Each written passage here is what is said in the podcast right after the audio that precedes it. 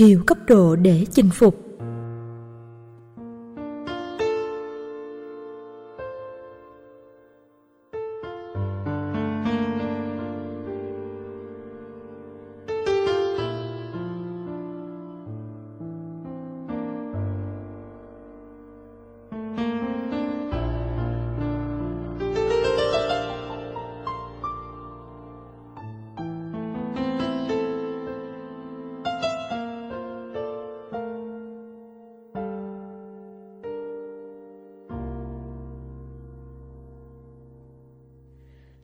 Sự tức giận của con người có nhiều cấp độ khác nhau, như sự nổi nóng, hờn mát, hung dữ, hủy hoại và thù hận.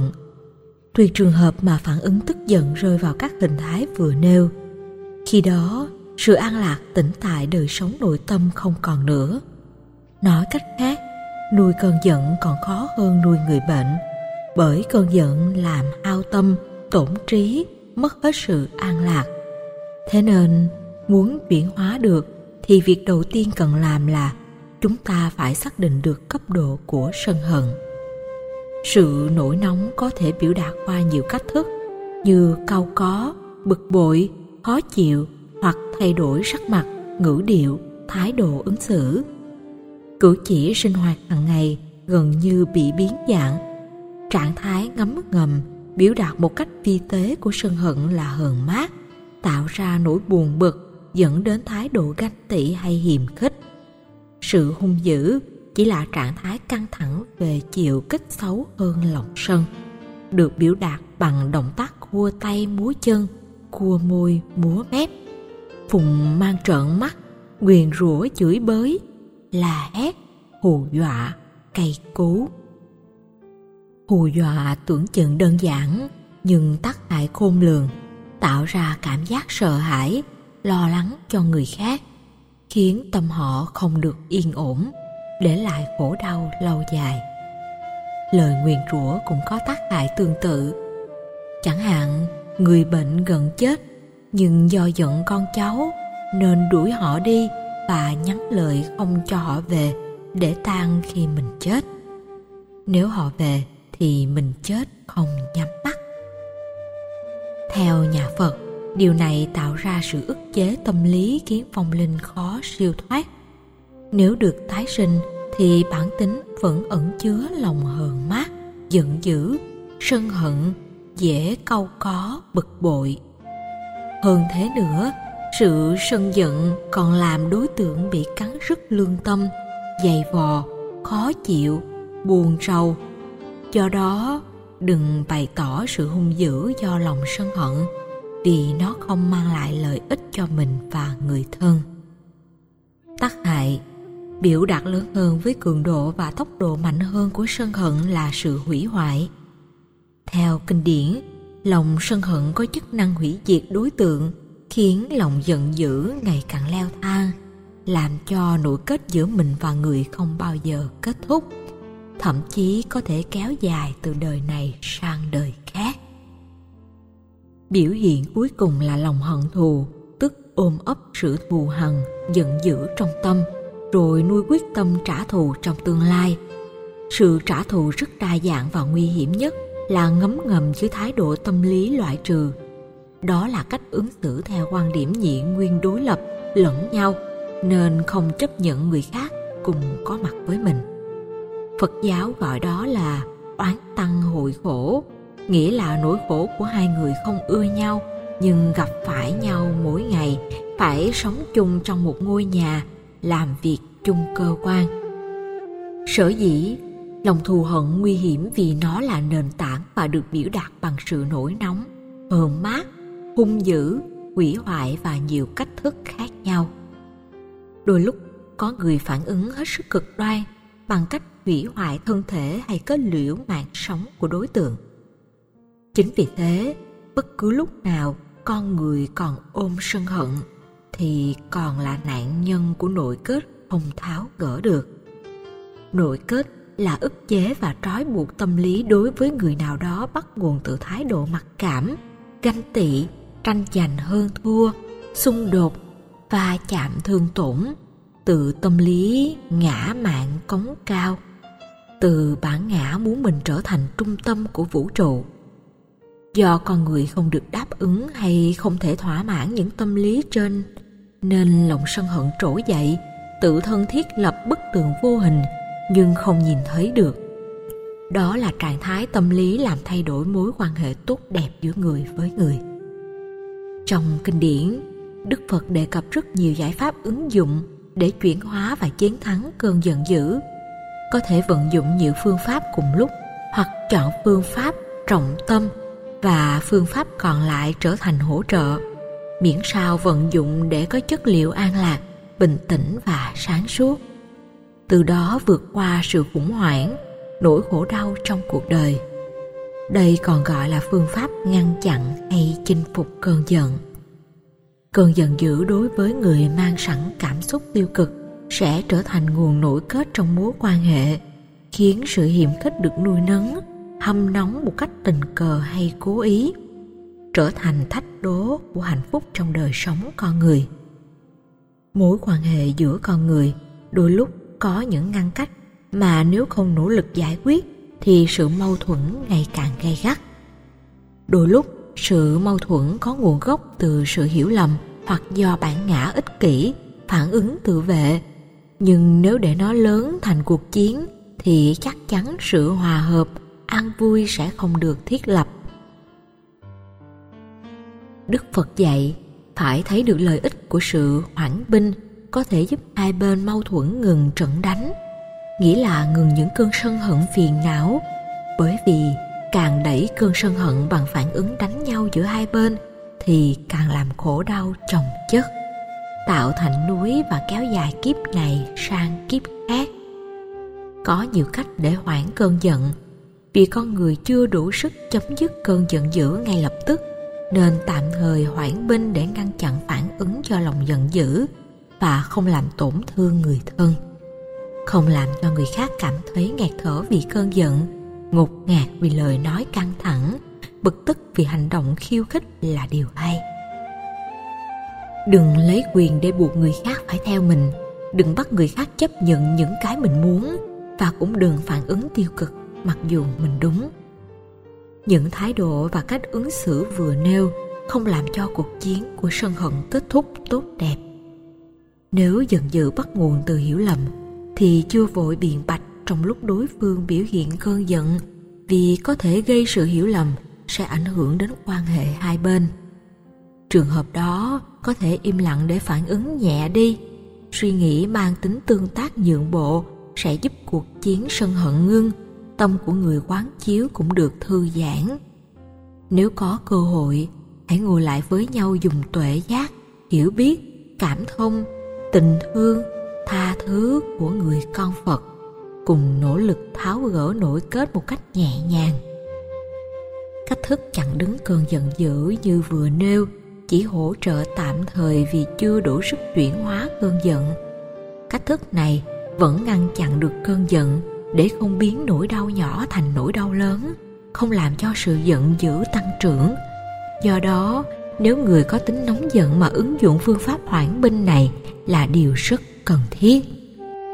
Trong các mối quan hệ, nếu có sự hiểu nhầm làm cho mình và người bị nghẹt thở, thì nên thay đổi chủ đề để hạn chế sự bất hòa và cơn giận dữ có thể xảy ra. Nếu thấy cuộc đối thoại không mang lại giá trị hạnh phúc an lạc mà lại gây nên những sân hận, thì một trong hai người nên dùng phương pháp chuyển đề tài đang thảo luận sang đề tài khác. Có thể quan tâm lẫn nhau về sức khỏe, việc làm hoặc những việc mà đối phương đang lo lắng, đang gặp khủng hoảng hoặc trở ngại trong cuộc sống. Một trong hai người nên giải bày, mở gút để không khí được ấm cúng. Nhờ đó, tình người được thắp sáng, ấm áp và hạnh phúc hơn khi còn tại thế, uy đức của đức phật rất lớn, đến độ người ta nói ngài là người của nhân từ, tình thương bao la, rộng lượng và tha thứ. Có người khi nghe đến oai đức của ngài, cảm thấy bị tổn thương vì nghĩ họ là số một, nhưng lại không nhận được sự tôn kính ở người khác như đức phật. Khi lòng ganh tị xuất hiện, con người có thể làm việc xấu để thỏa mãn cơn giận dữ. Có một người theo bà La Môn vì ghen tị trước những thành tựu của Đức Phật mà sinh bực tức nên đến mắng nhiếc và nhục mạ Ngài. Thấy Đức Phật thản nhiên không phiền não, ông liền kê miệng sát vào tai Ngài hét lớn, nhưng Ngài vẫn ngồi yên, không phản ứng. Ông ta nói bằng nhiều cách, từ khiêu khích đến nhục mạ, nhưng Đức Phật vẫn điềm nhiên như không có chuyện gì xảy ra. Cũng vậy, khi ai đó tạo phiền não, sân hận với chúng ta, thì sự trả đũa sẽ làm cơn sân hận đang cháy như ngọn lửa, được đổ thêm dầu, phiền não càng cháy nhiều hơn. Do đó, phải tìm cách để đối phương không có dịp đổ thêm dầu vào lửa. Thái độ thản nhiên của người bị khiêu khích sẽ dần dần chuyển hóa người sân hận gây chuyện. Khi người đàn ông gây chuyện mất hứng, Đức Phật mới hỏi rằng nếu ông tổ chức bữa tiệc, bạn bè đem quà đến tặng nhưng ông không có nhu cầu thì sẽ ứng xử như thế nào trước những món quà đó? Ông ta trả lời rằng người tặng quà không còn cách nào khác hơn là mang về. Lúc này, Đức Phật đáp rằng tương tự vậy, ông đã mang rất nhiều quà đến tặng Như Lai, nhưng vì không có chỗ chứa những phần quà này vì nhà Như Lai đã có đầy đủ vật dụng của đạo đức và lòng từ bi. Xin cảm phiền ông hãy mang các món quà đó về. Lời nói của Đức Phật đã làm cho bà La Môn thức tỉnh. Trường hợp này, cách dùng ngữ và thái độ sắc âm của Đức Phật mang chất liệu của lòng từ bi nên có tác dụng thay đổi tâm kẻ xấu khiến bà La Môn không những không giận dữ mà ngược lại còn phát tâm trở thành đệ tử của ngài. Nói theo tổ huệ năng, nếu không hợp, hãy chắp tay chào nhau trong hoan hỷ. Tại sao phải tạo những cây gai để không thể đến gần nhau? Cần gì phải khoác vào thân những chiếc áo giáp mà lẽ ra chỉ cần thân thiện, giang tay ôm lấy người khác? Tại sao phải cần đến vũ khí thay vì có thể bắt tay chào nhau trong thân thiện? Hòa bình và hạnh phúc. Chúng ta nên quan niệm rằng phiền não sân hận như những phần quà không cần mà đến. Nhờ đó, sự bực tức không có cơ hội phát triển. Hãy quan niệm tất cả những điều xấu xảy ra trong cuộc đời này chỉ đơn thuần là những phần quà mà mình không cần đến và khi không có chỗ chứa thì nỗi đau không có mặt. Trong nhận thức và lý tưởng phục vụ người dấn thân không nên vác các loại quà sân si của người xấu ác trên lưng. Lại càng không nên vác theo trong trí não và cũng không nên để nó ám ảnh. Thói quen nghĩ mình là nạn nhân sẽ làm cho vấn đề trở nên nghiêm trọng. Thế nên việc bỏ thói quen quan trọng hóa vấn đề thì mọi việc sẽ chẳng hề hấn gì đến mình. Nhờ quan niệm tất cả những chướng ngại và phiền não như phần quà hành giả có thể vứt những khổ đau ra ngoài tâm thức hoặc quăng chúng vào sọt rác. Không nên dung chứa những thứ không cần thiết vào cuộc đời.